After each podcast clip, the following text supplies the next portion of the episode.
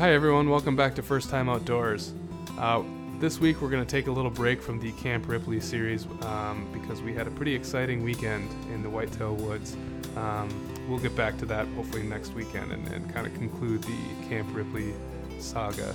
Um, There's some good stories to be had still there, so stay tuned. For Yeah, that. for sure. So in this week's episode, uh, we had a really exciting hunt uh, this past weekend, and kind of want to go through some of the details of tracking a deer um, and all the things that that entails, the highs and the lows, uh, the emotional toll, the physical requirements, and some of the tips that we kind of developed and recommendations we have for how to better track and and sort of um, how to get the right mind frame during that process. So stay tuned and enjoy the episode.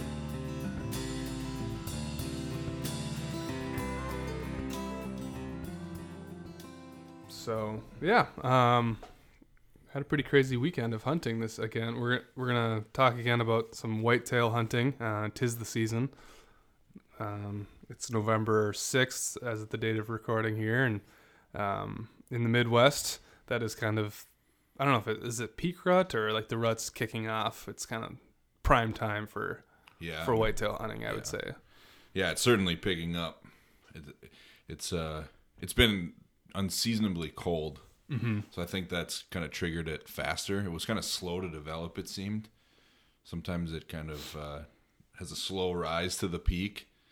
You can start seeing stuff start happening at the begin or end of October. This year I, we didn't really, Yeah. and then all of a sudden it was just on. Yeah. and I think it was because it, it got cold really fast. So Yeah. So we, yeah, basically today is going to be a sort of a story time edition of First Time Outdoors. Uh, we had a really f- fun and eventful weekend um, on a hunt together Yeah. with uh, Mike's brother Derek. So yeah. Yeah. There's a kind of story of first time things that that I experienced and I think you experienced as well on Sunday in particular that we'd like to share with you all and some things that we learned along the way. So. So yeah, so we uh we decided to to do an all day sit Saturday and saw tons of deer. And uh so Sunday evening we went back and in hopes of kind of recreating the amount of deer that we had seen and hopefully uh, having deer move closer or different seeing different deer or what have you. And it was actually pretty slow that evening i think we got in the woods what we say was about 2.30 maybe Yeah, for sure. um, which only gave us about two and a half, three hours of shooting time of uh, shooting light. So, um, kind of we're in hopes that things were going to start moving fast. And I hadn't seen any deer basically that whole sit. And uh, so I got my phone out and I sent you and Derek a text that said, anybody seeing anything? And uh, I I had my phone in my hand long enough to get a response from I think Derek that said nothing. Or maybe it was you, Jake. Yeah. But somebody responded and was like, "I'm not seeing anything." And uh, as soon as that text came in, I looked straight ahead and there was a big doe about 150 yards away, maybe 100 yards away, working through this bedding area. And so uh, I just thought, hey, I'm gonna I'm gonna get myself ready for this deer in case she comes in because I've got another doe tag to use and she's big. So um, that stand creaks a lot, and so I was slowly getting my feet set. And the day before, I had realized that I couldn't really get a good shot to the scrape that I was sitting over because the tree that I'm in is so big. So I had spent the afternoon, a little bit of time in the afternoon the day before, practicing drawing back with that big tree. And so I kind of oriented myself in the best position to do that based on my practice from the day before, and uh, had already clipped my um, release onto the D loop and was waiting for that deer to come closer. And out of the corner of my eye, there was a, a big buck coming right down the field edge and the wood edge, right through my shooting lanes. I mean, it was going to come right through my shooting lanes, come to my come to the scrape that I was sitting over and was heading towards that doe.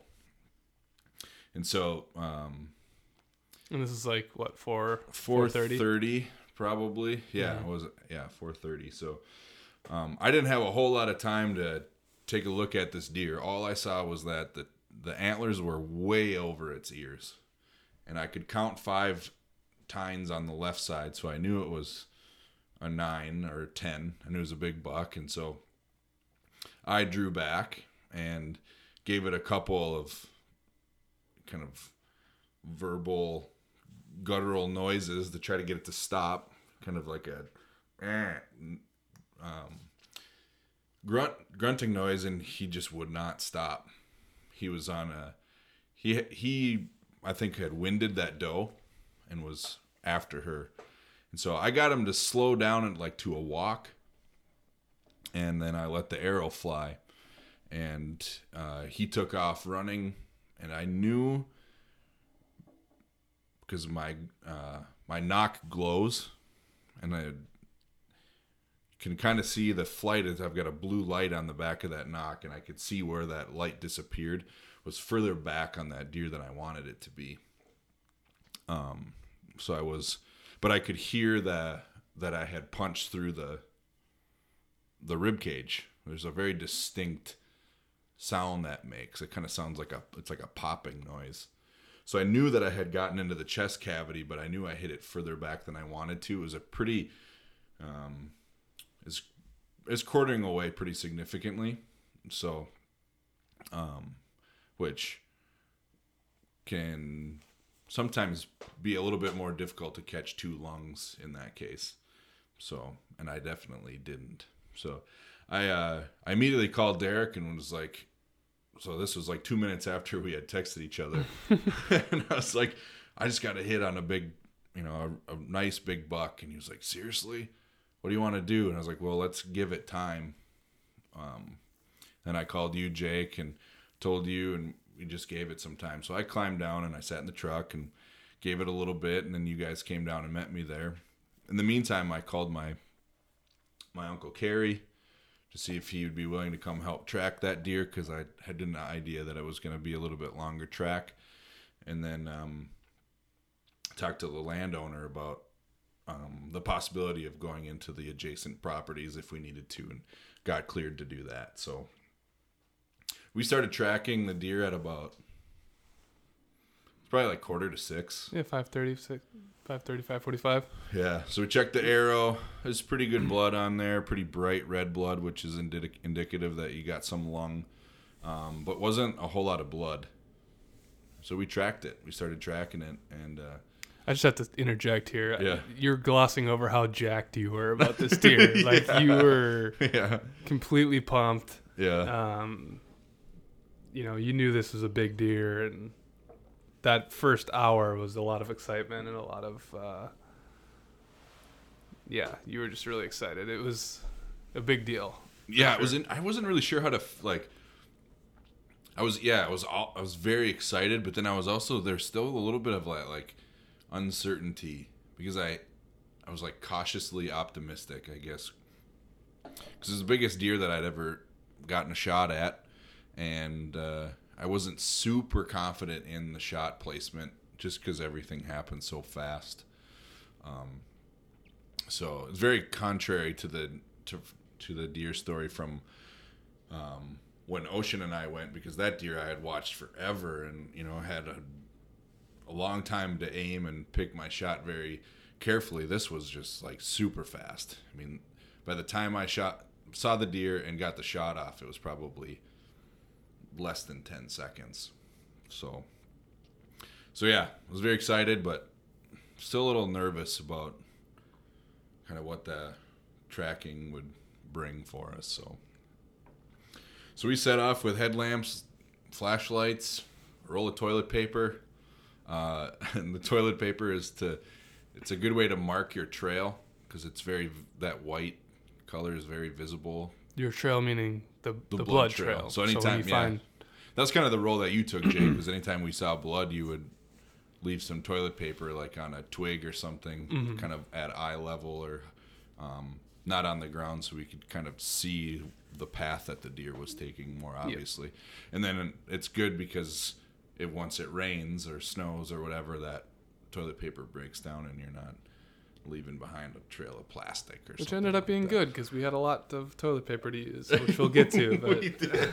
yeah, yeah, if it was plastic, there would have been a lot of cleanup to do. yeah, exactly. So, I mean, this this deer was. I wouldn't say we were getting good blood by any means, but we were getting consistent blood. It wasn't a lot of quantity, but um, I mean, there was just it was like every th- I don't know what would you say three feet to A couple yards, a couple yards. You know, we were seeing a couple drops here, a couple drops there. It was consistent. Um, so Yeah, and, and for me, like my the two deer that I've uh, hunted have had like some pretty serious blood, and that's that's really all I had seen before It was like um, you know, footprint size, like human footprint size, or or even more consistent than that. So Mhm. this was, I didn't know. You know, you guys were saying is good blood, and I was kind of like, this seems like certainly there's blood, but it's not even. I wouldn't even say what we were finding was like the size of my palm. It was Yeah. like some.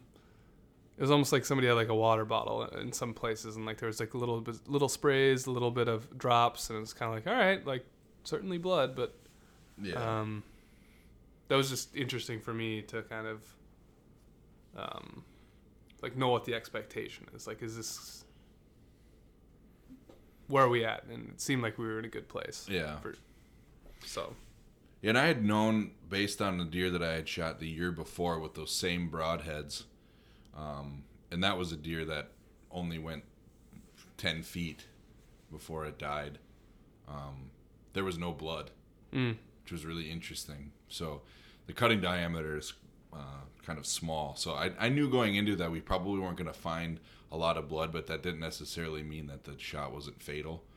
Um, just meant that there's smaller entrance and exit wounds, so there isn't going to be as much blood coming out as there is probably pooling inside. So, so we we tracked this deer through grass, through like thickets of cedar, through all sorts of thorns. evergreens. yeah, yeah, evergreens. We went across a, a dirt road. Um, we went through like we got into some really tricky spots where it was the deer had gone through moss, Mm-hmm. And it was really hard to find blood trail because everything was getting absorbed. It was like dropping blood into a sponge. We, just, we just couldn't find good blood there. And that's where we really got hung up for a long time. Yep. Uh, Jake and I, we we were both on our hands and knees, crawling around with headlamps trying to find blood because it just we could not figure out where that deer had gone. Yep, that was tricky. Um, but bef- I think yeah, before the moss, the the really tricky part was we got into this grassy area. There was like a main trail, and there was a ton of tall grass, and it, the distance really started to widen at that point Between the between blood, the yeah. between the nearest blood. Mm-hmm. Where but prior to that, it was you know every couple steps we'd find a small amount.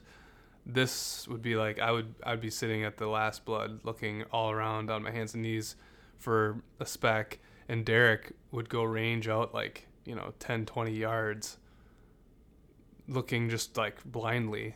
Yeah, but find then you know he was finding some things doing that and it was just that was a crazy section because we were in like a, lot of tall grass and that could have gone anywhere. Hmm and we really had limited blood. Um so we got i don't know if it was luck or what but it was like it was really awesome that we were con- able to continue in that section.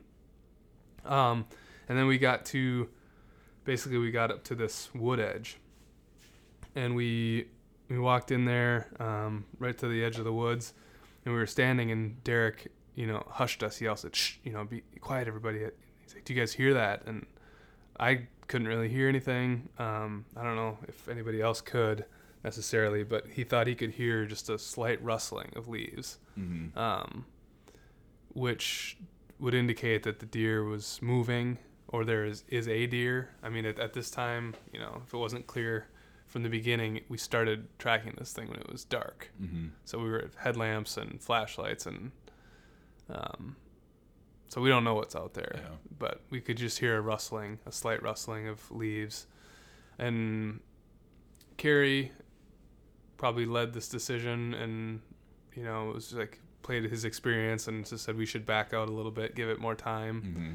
because there's a big fear that a deer's adrenaline will keep it up moving and it'll keep it running from you um, they call it pushing pushing a deer um, rather than just lying down and kind of finding a safe place and Mhm. then dying Yeah.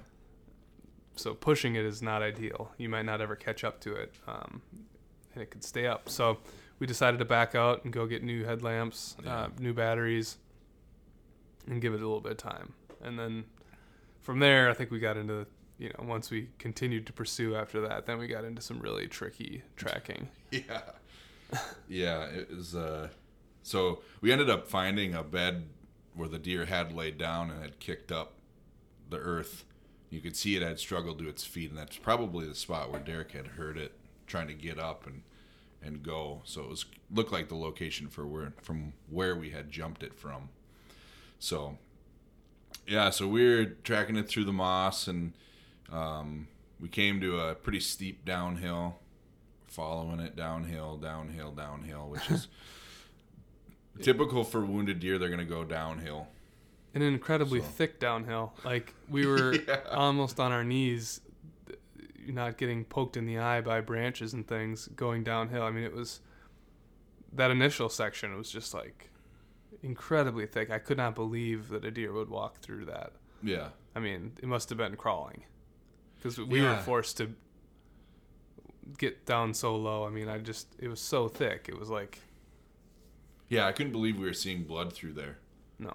Because it yeah it was so thick that we we had to spread out between us because if we were too close to each other, we were like releasing branches into each other's faces, and Yep. it was like yeah, it was hands and knees. I don't know. It didn't it didn't seem like there was space for a deer to get through. yep i've got scrapes on my hands and face and arms to prove it yeah, yeah, me too.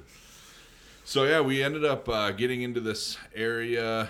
Um, so this property is right on the St. Croix River, and it's pretty high up above the river. There's a significant uh, hill decline. Would you say that it's a, it's a pretty significant pitch, mm-hmm pretty steep, yeah and it's Um, probably 100 yards, 150 yard long hill. Yeah, Uh, steep enough to kind of you'd have to kind of side hill it. Like Yeah. you have to turn your feet and use the edge of your your boot to to get down, and in Yeah. some sections use your hands. Yeah, and we had slid down it a couple Mhm. times because it was so steep. So Yep. um, it dropped pretty fast down towards the river, and so we were following a blood trail in heavy oak leaves down this really steep hill, and it was really tricky. I've never had this happen before, where it was so steep that we were kind of sliding down the hill, and in the meantime, flipping over all of those oak leaves that had blood on them. Yeah. So we were washing out our blood trail that we were following, and it was getting really, really tough. And there wasn't At that many, that point. and there wasn't that there wasn't that many leaves that had blood on them to begin with. So it was kind of like you know, don't move the one that we might find. Um, yeah, just by walking. Um, that was a kind of a hairy moment where it's like this is getting really hard because oak leaves are they show up the blood really easily, Mhm. but at the same time there were so many of them, and it was just like it was hard.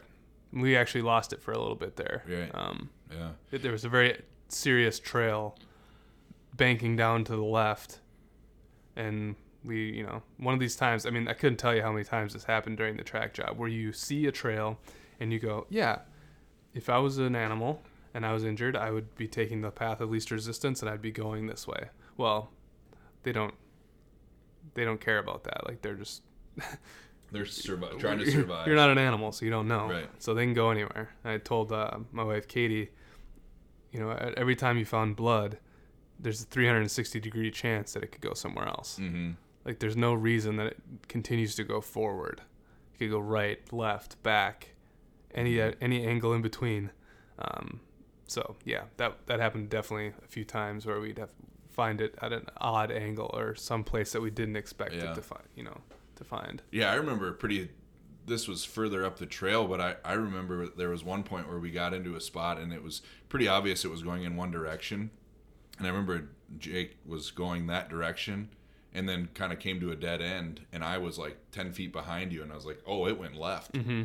So it was like almost like it had made a like a check mark shape. It went forward and like went into this brush and was like nope and backed out and went completely the other way. Yep. Which is that can be really hard, you know, to so when that happens, it's really important that you fan out. Yep. And you you cover that. You kind of spiral out from the site of the last blood and you just keep looking. Yeah, that was a huge thing that I kept, you know, in my head during that whole tracking process was just like, don't think that you know what the deer is gonna do. I mean, that helps. Mm-hmm. Maybe that maybe I'm completely off base as an inexperienced tracker, but like what it, what you do know is where the blood is. Yeah. You don't know anything else, Yeah. and so finding that is like that's all that matters, really. I mean, Right. in some cases, certainly there were points where it was pinched down so tightly that's like it has to go this way and Mm-hmm. yes you can speed along but i think people i could see how tempting it would be for people to abandon the evidence that they see in hopes of like finding they're having a theory kind of going it should have done this Mm-hmm. Yeah. and then all of a sudden you if you're not using toilet paper or something like that Mm-hmm. then you've lost the blood and all of a sudden you're completely in a maze kind of you're you're lost so I think it's easy to become in, very impatient. impatient yep Yeah, because it's it, you know you could be spending ten minutes and you're going increments of a foot at a time each ten minutes, and I think you know that can become really, you know, that can test your patience a lot. So maybe you just start you know the the risk that you run then is to start taking like making guesses. Yep. and, um, which is not what you want to do. So there were certainly a few moments where i felt like the tension building where it's like well we haven't we're not finding anything. Nobody's finding anything. This has been 10 15 minutes. Like this is is this it? Are we done here soon? Because we're not finding anything. Yeah. and that like a sort of anxiety building like oh my gosh we got to find something mm-hmm. you know? So we're on this downslope in the in these oak trees and washing out all these leaves, turning them over, and as we're kind of sliding down the hill, and uh, like Jake was saying, there was a pretty distinct trail that we thought that it was walking down, um, but it had turned out that it, that it just kind of had abandoned that trail and decided to just go straight down that slope. Which is was kind of surprising actually, and I don't know how it did it, but there was a deadfall that was laying there, and I don't know if you remember th- this part of it, Jake, but we were like trying to get over the top of that log as we were sliding down that hill, and I think some of us just ended up sliding right underneath. Yeah, I think Kerry kind of fell a little bit. Yeah, it, it, was kind of treacherous. It was really steep.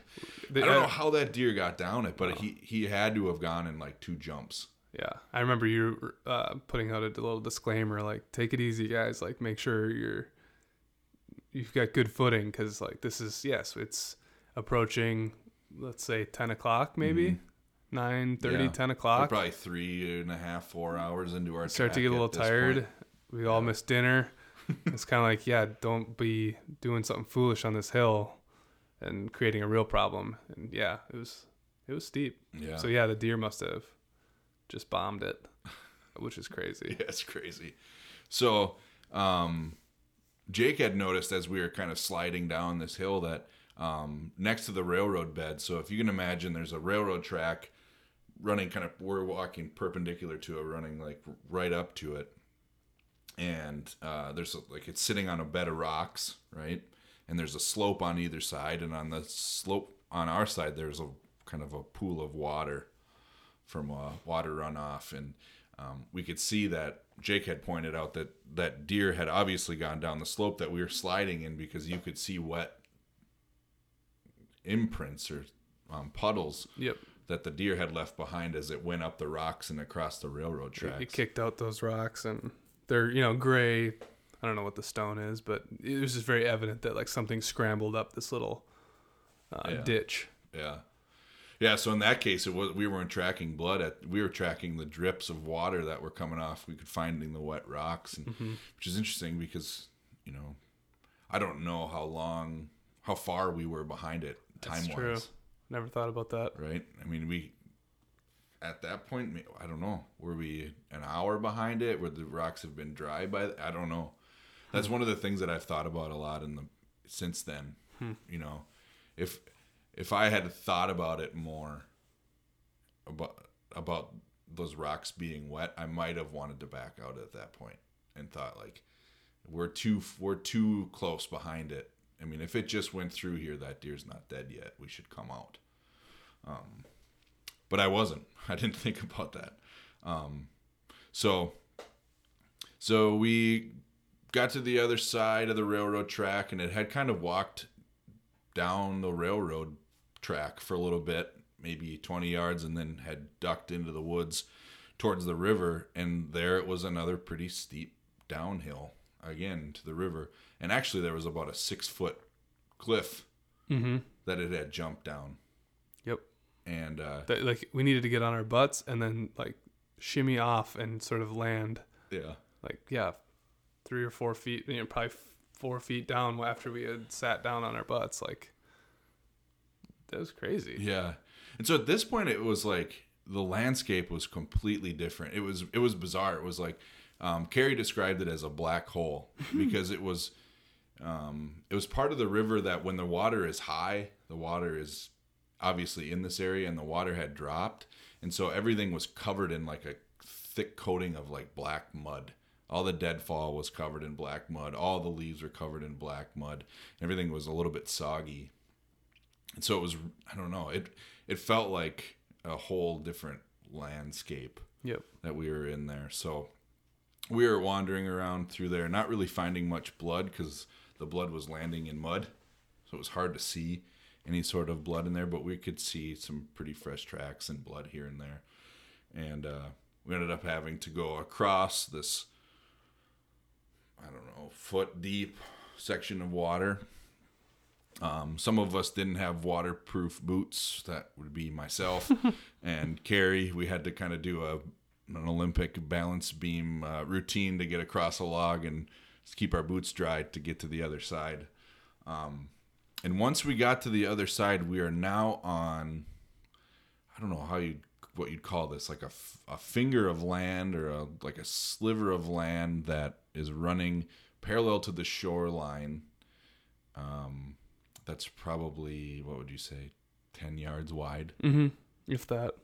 So basically, there was a big pond. There was a you know, we had gotten down into the flat spot below all the cliffs, where as low as the river is, and that area had sort of flooded, like Mike said. Um, you know, the river was high, so between us there's a large pond, and then there's a small sliver of land that was between the pond and the main river, and that was only about ten yards wide. So we kind of crossed a section of the pond and the deer trail was quite literally on the edge of the river, Mm-hmm.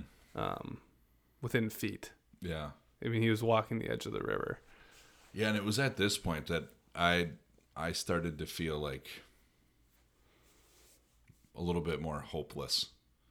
Like we're not going to find him now. I mean, there was all these like different areas where you could see the that beavers had been sliding into the river and I was looking at each one of those going there's going to be tracks in one of mm-hmm. those. There's going to be blood and he's he's going to take off and swim for it. Yep, I definitely had that sinking feeling. I, I felt myself getting quiet and like not wanting to say anything because Yeah. I felt like, yeah, for sure, in a moment we're gonna see blood down there, and it, that's gonna lead to the river, and then That's it. it's just over. Like Yeah. you're not going anywhere from a big river, which is really sort of ironic when there's such little land to work with Mhm. that you'd think that's more hopeful because you know the deer has to be right in front of you Yeah. as opposed to all the other places that we were in the previous hours when we were in a big field Yeah.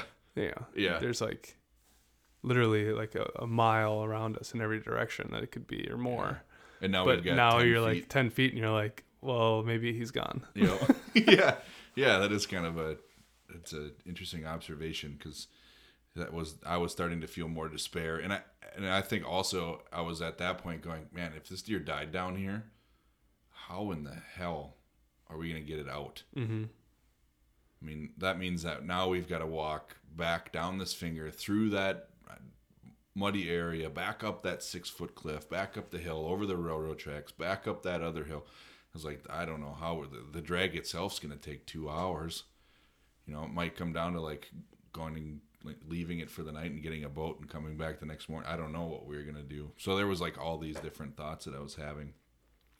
And so at this point, we kind of had lost blood, and um, you could you could follow tracks though, the fresh tracks, and every once in a while you'd see blood. But I was mostly following tracks, and I got to this point where um, I stopped, and uh, I said, "I can smell them. I can I can smell the bucks in the in the rut. They have a real like musty." I don't know. It's kind of an indis- It's a distinct but kind of indescribable smell. It, it's uh, it's not a very uh, pleasant smell, but yeah, they they smell. They mm-hmm. stink. I could smell them, and uh, so I took that as a good sign. Like, oh, he's laying dead somewhere in here. Then, so we walked a little bit further and we jumped him, and I couldn't believe it. And it, I, all I saw was the the white tail and the white butt, and he was running directly away. Just crashing off. Yeah, just crashing off, and that's when, I mean, that was like every ounce of hope that I had to find him was like completely gone. Mm-hmm. To be honest, it was like, that's it. I mean, we've been tracking for four and a half, five hours at this point. We just jumped him. He's not dead. And also, we heard crashing and then like a sploosh he did a gainer into the water. yeah. So then it's like, well, now what? He's swimming. He's swimming for it.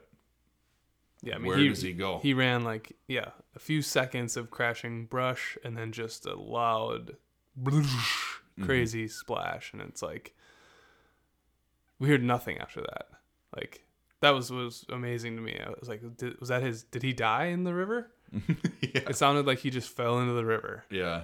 Um, yeah, it was like a, somebody did a cannonball. Just a big old splash, and then that was it. Yeah. Um, and there was really nowhere to go. I mean, you walked across that little muddy area to like the next little chunk of land and shined your flashlight on the shoreline and I was like is where could he go where could he go from here and you're like nowhere. Yeah. It's a cliff. Everything back to the Wisconsin side which is seemingly where we heard him go well, is like pretty steep. He could have continued straight ahead of me, you know, but I couldn't see far enough to see what that yeah. actually meant. But everything to my left, yes, was the the cliff up to the railroad, and everything to the right was the main river. So mm-hmm. it's like, boy, I don't know where he went in that splash. Like if he went into the main river, he could be swimming. Yeah. Uh, if he went into the pond area, he could just still be ahead of us. I don't know, but we just had no idea at that point. We we sort of lost him. We lost all the blood. Mm-hmm. We lost all the tracks, and we didn't have. I mean, the water was deep enough. It was probably a, a few feet deep. We didn't have any waders or any. Yeah. Any real reasonable chance of like pursuing it any further through the water to to hopefully stumble upon tracks or anything. So. Yeah. And the other thing that I'll say is that my my dad was in was not with, but he was in communication frequently, like giving us phone calls, like checking in, how are you doing? And he actually decided to come out there and join us.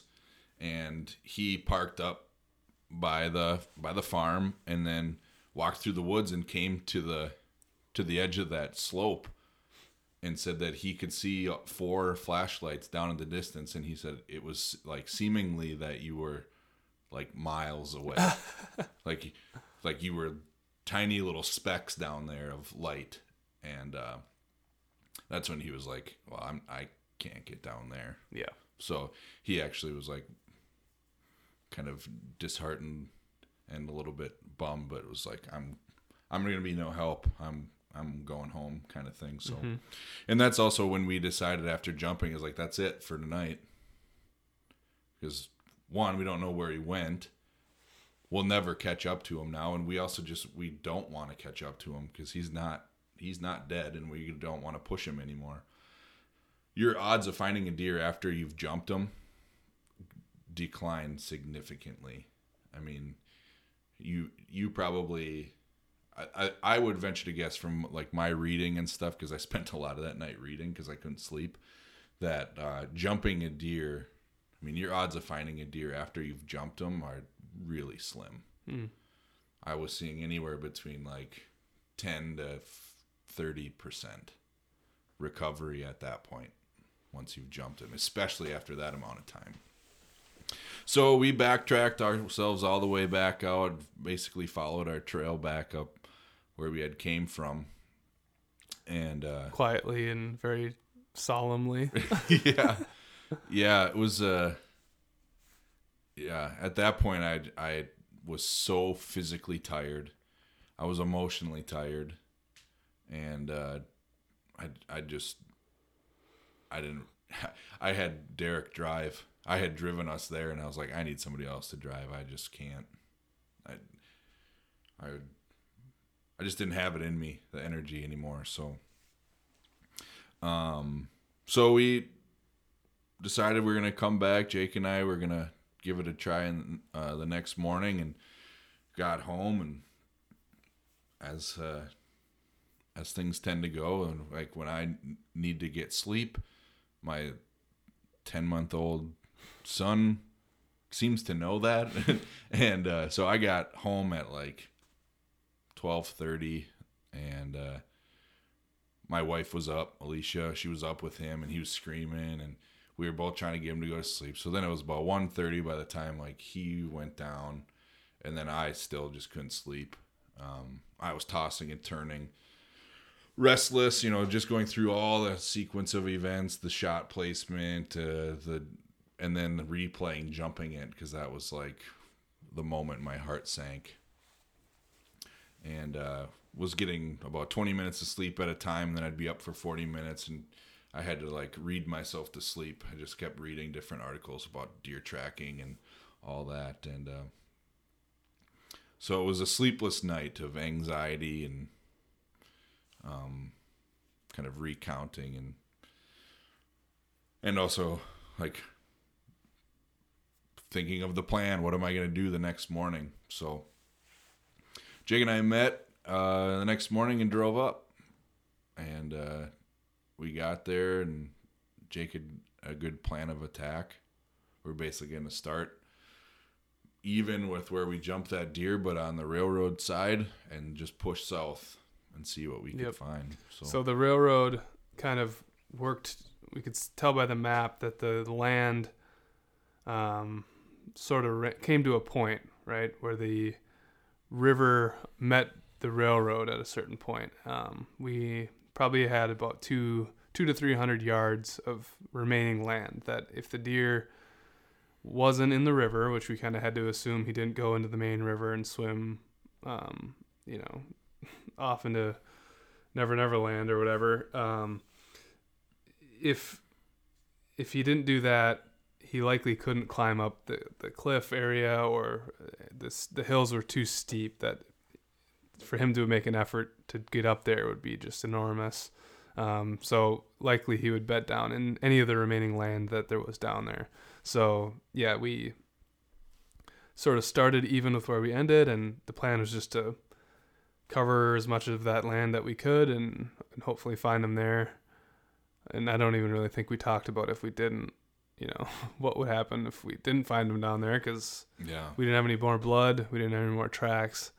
So a needle in the haystack game that we were already playing would just turn into like the whole woods, like or he's gone, and we could just completely be wasting Yeah. time if he had stayed in the river and swam for a half a mile down the river or something. We would have never known that. Um, yeah. So Yeah, I knew at that point our we were not playing the tracking blood game no. because swimming through the water, he had wa- he was going to wash off any of the blood that was pooling up on his on his fur. So we weren't going to get any drips at that point, and any blood that we were going to get was going to be so watered down from the amount of water trapped in his fur that we probably wouldn't see it anyways. So we were literally just either looking for you know, kicked up areas of leaves where it looked like he had struggled, or just finding him laying there. hmm You know, so, um, so yeah, we we were like looking under logs, under deadfalls, descending and climbing, descending down to the river, climbing back up. Yeah, so we basically yeah we got we went down from where we started. We went. The my idea was to get down to the get down to real land. You know, from where we kicked him up. So get back on some dry land and assume that he's down there. And when we got down there, it was just completely full of deadfalls and trees, like choked out of Mhm. brush. It's like, you know, of course he could still be down here, but He's not traveling. he, he didn't there. go He'd through there, laying you know. So we kind of knew we could rule that out. And um, then there was a big uphill. Um, we kind of climbed our way out, clawing hands and feet um, to get up to the top of this ridge, and I just decided to start working my way um, around the edge of this cliff to to look down to the river again and kind of see like, okay, where are we going to pick up the land down below? Mhm. Where could he come up? Yeah, I saw some big trees. I'm like, okay, if if there's hopefully, fingers crossed, there's land down there when I look, and it's not just a cliff the whole way. Because if it's a cliff, he's gone.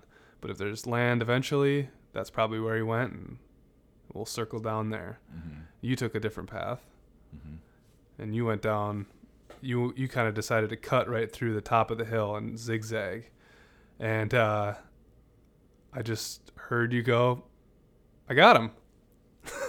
like like really um, excited, but like I think in disbelief probably. You were just like, I got him. I was like, wait, what? You're like, I got him.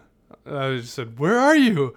And I just started like running and trying to like bushwhack as fast as I could to try to find you. I couldn't see you at all. And uh, yeah, we just like I just ran up on him and you were standing right over him and I think we gave you a huge high five and just like Yeah. you let out a big celebratory yell, big scream. yeah. Yeah. Yeah, it was uh it was it was really surreal to me, you know, I was just kind of weaving back and forth and I looked to my right and I just saw the head and a big antler sitting there. I was like, "Oh my god, there he is." And uh I don't know. It was it was like in that moment there was like probably a minute of time where I was just feeling like all of the relief. It wasn't excitement yet. It was just like all relief you know th- and i had like the thought of like oh man i'm gonna i'm gonna be able to sleep tonight and like it, you know i've recovered the animal which is number one for me. I did not like the idea of that you know i knew that deer was dead but i i didn't like the idea that we might not recover it. So just the sheer relief. And then once once you had made it there that's when i was like ready to you know celebrate a little bit. So And I think, you know, the celebrating celebrating the kill is a weird thing that I think non-hunters struggle with that as like an, the optics of that, right? Where it's like that seems strange. yeah And it that's understandably it is it is a little bit like it's something I never thought that I would feel, but there's something sort of I don't know, it's not a conscious decision to either not celebrate or to celebrate. It's just like that's just I'm sure there are times where you wouldn't really feel like celebrating when you uh, hunt an animal. It may have a totally different feel, but there are times where I feel like it's just what comes out. It's just like how you. It, it, what I'm trying to get at is it's not a manufactured thing. It's just it comes from somewhere Mhm. deep within, and in this case, I think that we had had so much stress and hard work put into um, finding that animal that it was just like yeah, such relief that, Mhm. um, and it was a great deer yeah we do, you know we, we haven't got to that yet so it was just like a great success to Yeah. have put in all that work and tested ourselves in a lot of different ways Mhm. stuck with it stuck with the challenge and and ultimately were rewarded with um with finding it so yeah yeah i mean it's a complex subject that i don't know if i can even articulate very well because i don't have a, a lot of experience with it but i know that people um, have a lot of feelings about the celebratory nature of hunting and Mhm. um, it can definitely get a bad rap but i think that there's a time and a place for it yeah um, Yeah, I think to to some somebody observing us in that situation that wasn't a part of the whole lead up would have a a huge misunderstanding of what was going on there, right? Because it it might look funny for like two guys to be like hugging and high fiving and screaming and hooting and hollering over a dead animal. That Yeah. might, to an outsider or somebody that wasn't a part of it, that might look odd. Um, but for me, the elation was coming from like we found him because I knew he was dead, but I just I would have been heartbroken to like to to injure a deer like that, know that it suffered to its end, and then not have anything to show for it. You know, just to have a, a nice buck laying in the woods that's getting, you know, eaten by coyotes or something. To me, that's like, um, that would have, that would have been like a heartbreaking situation to me. So, I was definitely happy to have it and have found it. So, um, so we kind of we took our sweet time. We, we took a lot of pictures and we, um, I think part of it was we were just like so tired and maybe weren't ready for like the next step of like having to uh, field dress it and drag it out of there. You know, so we we spent quite a lot of time. Well, and that uh, yeah, and, and honestly, we had found it relatively quickly. I think Mm-hmm. from what we thought we were in for for the day. So I think it was just like this moment of like, wow, like I can't believe it all came together. Let, let's just take a little bit here and like, drinking. in there's no rush to. Yeah. We've got the rest of the day to sort of figure out what needs to happen, and Mm-hmm. um, it had been very cold the night, you know, overnight, so there wasn't really a concern about the meat. Mm-hmm. Um, now that we had it, there was wasn't eaten by coyotes. It wasn't sitting in the river the whole night. Um, it was pretty much exactly what the best case scenario that we could have hoped. Yeah, yeah. So upon uh, field dressing it and doing a kind of a hunter's autopsy, to try to figure out what would what the cause of death was. You know, obviously an arrow, but where did I where did I hit it? Um, because it obviously was less than ideal. Because we had you had uh, been tracking our plot points that whole time, and we had figured out that it was like somewhere between nine tenths of a mile and a mile of distance that we tracked that deer that he had traveled. So that's that's a long ways. So where did I hit him? That he was able to travel so far, but also still ultimately perish. And so um, I hit him about four inches back from where I needed to be. So I ended up getting um, some some of the gut, uh, uh, some of the liver, and then uh, the right lung was hit. So when I opened the abdomen, there was there was fragments of corn and like bits of things that it had eaten, and then there was also lung in there. So kind of like, I mean, he had he had everything going against him there, and it was still tough enough to travel all that distance and do it in a way that was a lot more graceful than four guys that are in full health. I mean, we were like falling down hills, and there was no evidence of that deer that's like on its last leg of life, yeah. struggling through any of that area. So Mm-hmm. um, that's that's amazing to me that a, a deer on one lung could go so far.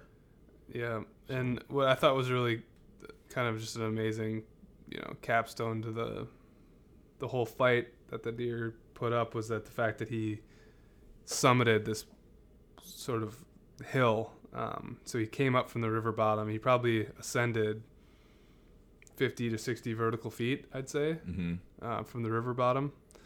And that was kind of his last push, and um, probably was ultimately what what did him in at the top of the hill. But just sort of a last fight to get out of there was, yeah, it was just crazy that Yeah, and what a beautiful spot to like put up such a fight. to end it all. You know, it was Mhm. like very picturesque up there. So I don't. Yeah, it was a it was a, kind of a interesting uh, end to it all. And I still don't know how he got up there.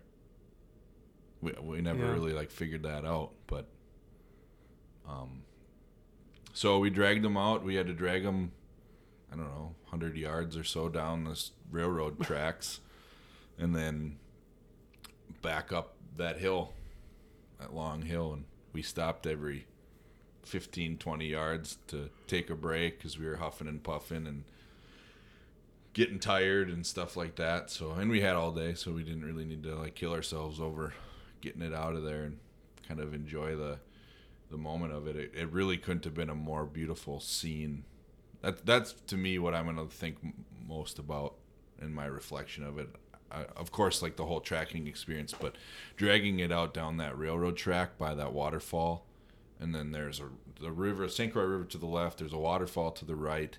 We're walking down railroad beds. There's beautiful colors of the oaks, and then it's starting to snow. Mm-hmm. It just was like that was awesome. Pretty picturesque. Yeah. Yeah. And it was just and then and then just the sheer relief of finding this animal and also like the the privilege of dragging out the biggest buck that I've ever shot. There's just all these awesome things that happened and it was like for as bad as the night before was, you know, with the whole tracking situation and dumping and then also just not being able to sleep all night, that was the complete opposite. Yeah. And that that was awesome. So Yeah, it was pretty great. um, so I, I would like to maybe talk about the the lessons learned through this and and uh, some of the things that I feel like were valuable to me and uh, some of the things that I've reflected on with Jake since then because it's been a few days now. And then also I've talked to my uncle Kerry about it and uh, my brother Derek about the whole situation too. And uh, I think the first thing that I'll mention is that it is it's really hard to track an animal as the person that shot the animal. Mm. Um, it for me, and from other times I've experienced tracking, there's there's the added stress of being the shooter in that situation because not only are you tracking blood, but you're also like the blood is on you, right? So like every every time you're like not finding blood, you start to take that a little bit like more personally. You take that as like, oof, like that was not a good shot, or everything just kind of becomes. A, I was kind of internalizing all that, like, oh, we're not finding blood. That shot should have been better. So then I'm replaying the whole situation, like, okay, so where did you hit it? So there's all these different things that's going on, Yeah. and so that's one of the things that Kerry said too, and when we were talking about it yesterday on the phone was like it's okay as the person that shot the animal to take the back seat in the tracking role Hmm. and it's it's really important for you to have some other people there with you. Because if it would have just been me or even just me and like one other person i don't think we could have done it, we we all had like different skills and different abilities and um, i would say you jake kind of took the leadership role or kind of like this like the strategizer and like the um, you were like more intentional about like what our next move was and i relied on that too because i just didn't have like the mental capacity at that point to like be thinking through Mhm. it's easy for me to spot blood but like i i wasn't in like any sort of mind frame to be um analytical Yeah. right so so that would be the one thing that i would say is if you find yourself in a situation where you're tracking a deer and you're like you're starting to get overwhelmed or even before you get to that point call somebody and ask for some help um because it is hard to be in that situation especially when you're like okay we've gone more than 100 yards and this is getting to be a long track. You do start to feel like that's a reflection on you and like maybe you made a bad decision or a bad shot or you shouldn't have done this or you should have done that. There's all these different things. So Yep. um and to have enough people to like talk through yeah to talk through that those feelings that you had um, you know you could have easily been like oh I'm, i hit it too far back or we're not seeing blood i must have hit it lower than i thought and missed everything mhm. and you could i could easily see a scenario where somebody would talk out the other person or yourself into saying well the deer's fine Mhm. and just moving on right um, Yeah, because I felt I felt that there was a few situ there was a few times that I was like I was like I need I need a break, like I need a like an emotional break, and that was when I I like kind of just backed off for a little bit. That's like when I went back to that one blood spot and I was just like on my hands and knees. I'm like, oh, I can do this, yeah. but I just need to I need to like remove. I need to be brainless for a little bit. So. Mhm. Um, the other thing I would say, kind of planning wise, and Kerry was genius with this. Is well, he's been doing this for a long time. was is like bringing extra batteries. I mean, he had he had like a convenience store worth of double A's, triple A's, D batteries. I mean, everything. and super powerful flashlights. Yeah, Like yeah, there's no there's no reason to have an idiot. I had like a little pen flashlight, this tiny little thing. yeah, It's like you know that fits nicely in a pack, but when it's time to track an animal, like go to your vehicle and pull out the biggest flashlight you can and Yeah. light up the woods because you're in some cases looking for a pinprick of Yeah. blood. Like yeah, yeah. It was for us in some so cases. so that's the you know that definitely is an advantage to have the right equipment and right backup, and he for sure provided that. Yeah. Yeah, and I and I would also say when it comes to your shot, like I guess the mantra would be like when in doubt, just back out. Like for, Oh. for me, like I was I was a little bit in doubtful of where I had hit the animal as far as like I knew where I had hit it, but I was doubtful on whether or not that was like at a, a quickly like a, a, a shot that would kill that deer quickly. Mm-hmm. I was doubtful of that, and so I was I was nervous in that case of like the coyotes getting it. So I was like feeling like I was in a race to the deer carcass against these coyotes. But for me, as I reflect on it, I guess I would I would rather come across a deer carcass the next morning that had gotten hit like maybe chewed up by some coyotes than not find than to push a deer and not find it at all. Mm. So I, I think that's kind of the one thing that I've thought about Interesting. since then. I, like I said, I, I would rather find a deer that's been chewed up a little bit than not find one. So Yeah. Yeah, and we're close. I mean, if the I think if the topography hadn't laid out like it did, we you know, there's a very real chance you wouldn't have found that deer. mhm. You know, if we were up on the field and you bumped him like that, he was at a full sprint, and from what I hear from people, that that could be a lot harder. yeah, You know. yeah, and just patience. I mean, there's there's times where you're gonna run into spots where you're just like not finding blood. It doesn't mean there's not blood. It just means you you've got to give yourself a little bit more time. Yeah. to find it. I mean, you owe it to yourself and you owe it to that animal to give as much effort into that um, Yep. track job as um, as that animal deserves. It's a challenge. So- That's uh I mean that is the that's the deer I don't know, this may be a weird way to phrase it, but it's like it's kind of the deer's the deer is fighting back at that moment. Like the challenge. The the hunt is not over. Um Yeah. you know, Yeah, it's hard enough to have a deer walk by at 20 to 30 yards. It's hard enough to shoot it correctly, and it's hard enough to find it. And that's definitely like the challenge is still very present. It the the hunt just started when that deer walked by. It's not Mhm. over. Yeah, And and you know whether the deer lives or or doesn't, um, it's it's up to you to to continue to to face the music and to keep finding what you can and to stay in the fight. Um, and that's something I think I really felt. I I found that I myself really enjoying the tracking. I really felt like it was um, some sort of primal game or something that like yeah, I just I identified with a lot of things in my past as like a kid, how I liked to play, and how I um, loved puzzles, and how I liked searching for clues for things, and like it just sort of lined up with like, oh yeah, I have some memory of this, Mhm. almost like I love doing this sort of thing.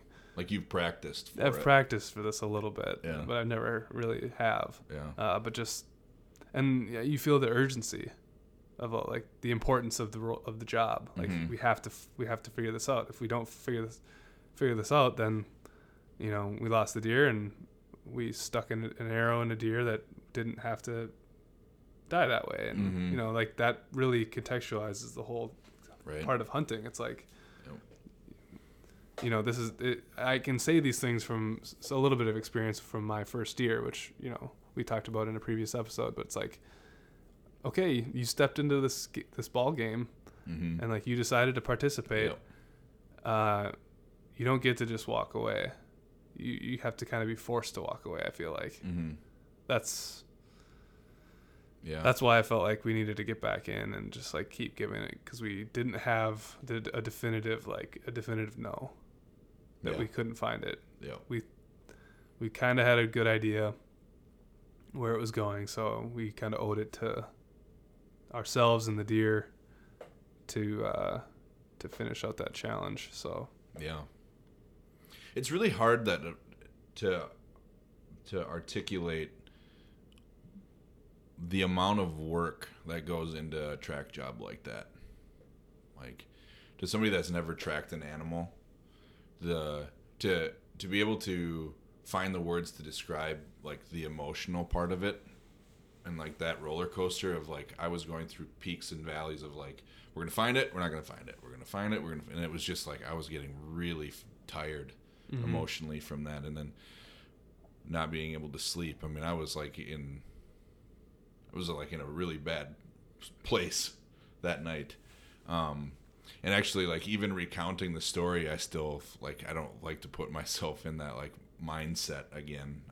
It's such a great story, and I look forward to like revisiting it down the road. But it still is like it feels. I can still feel that like pit of anxiety that I was feeling in that in that time. So, um, and I think for that reason, I decided that um, I'm gonna have this deer um, done as a shoulder mount. Mm, It's not like a you know, it's not like a Boone and Crockett huge giant buck, but it is the biggest buck that I've ever shot. And to me, it's really important that I one acknowledge how tough that deer was. Um, but then also just the story of like the trials and tribulations and coming out of it, you know, um, seeing seeing the challenge through, um, both physically, emotionally, and mentally, mm-hmm. and uh, and also just kind of memorializing or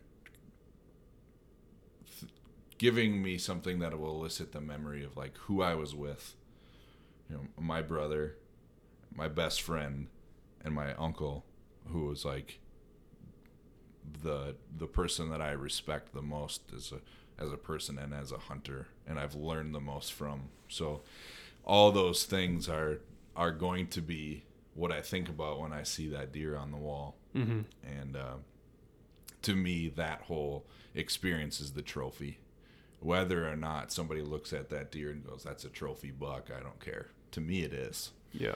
So that's that's why it's it's gonna go up on the wall. So Yeah, this I couldn't imagine. I mean, every hunt story has a yeah. There's a lot of hunt stories out there, but that that has a lot of uh, ups and downs, and I don't think it gets much more thrilling and heartbreaking than than that. So I couldn't imagine like having a better a better trophy on your wall to kind of look at and say, "Remember that story? Remember that night? That was just a, that was just a crazy night." And You Yeah. could tell people all about that. and, you know. So that's pretty awesome. Yeah. Um, well, I feel like that kind of wraps up sort of uh, the most exciting hunt of the of the year so far. I'm gonna hopefully get out there again uh, this weekend or in the next few days. Um, still have yet to punch my tag and gotta get some meat back in the freezer, and I'm super excited and just yeah, that kind of got my engine going a little bit after we found that deer. I was just like, okay, you know, mission accomplished in some ways, and now uh, now now I want to get out there and um, make it happen as well. So I'm And- just super excited.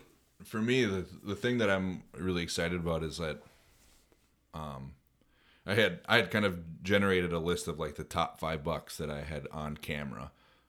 Uh, that was number four on the list, and so there's three really quality deer still out there to be had, and I'm uh, I won't be pursuing them because I don't have a tag, but uh, I'll be uh, hopeful that you, Jake, or my brother or my dad gets a gets a crack at one of them.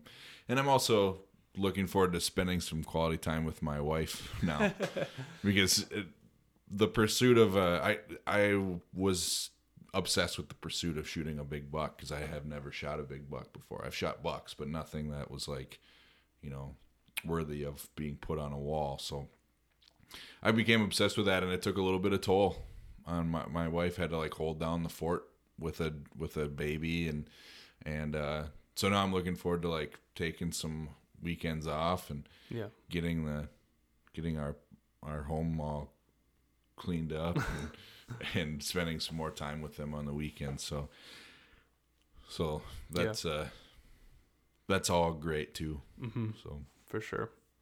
Well, cool. Well, uh, thanks for sharing your story. It was thanks for letting me be a part of it, and um, thanks for being it was there. awesome. I'm glad that I'm glad that you were there. Yeah, I'm super appreciative for being there, and I didn't know that night was going that way when I got that phone call from you when I was in the stand saying, I just saw your name, and I was like, "What's he calling about?" You know, it's we got an hour left of shooting. It's supposed to be prime time. I don't know. I don't even want to answer this, you know, but I'm glad I did. So. Yeah.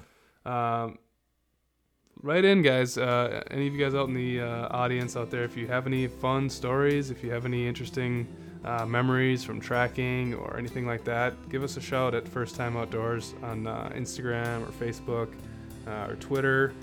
You can also send us an email at jake at First Time Outdoors or Mike at First Time Outdoors, and uh, we'd love to hear kind of some of your guys' experiences with um, difficult tracking jobs, if you have any tips or recommendations for you know how to track better or um, anything like that we'd love to hear it so thanks for sticking with us again another week and uh, we'll talk to you next week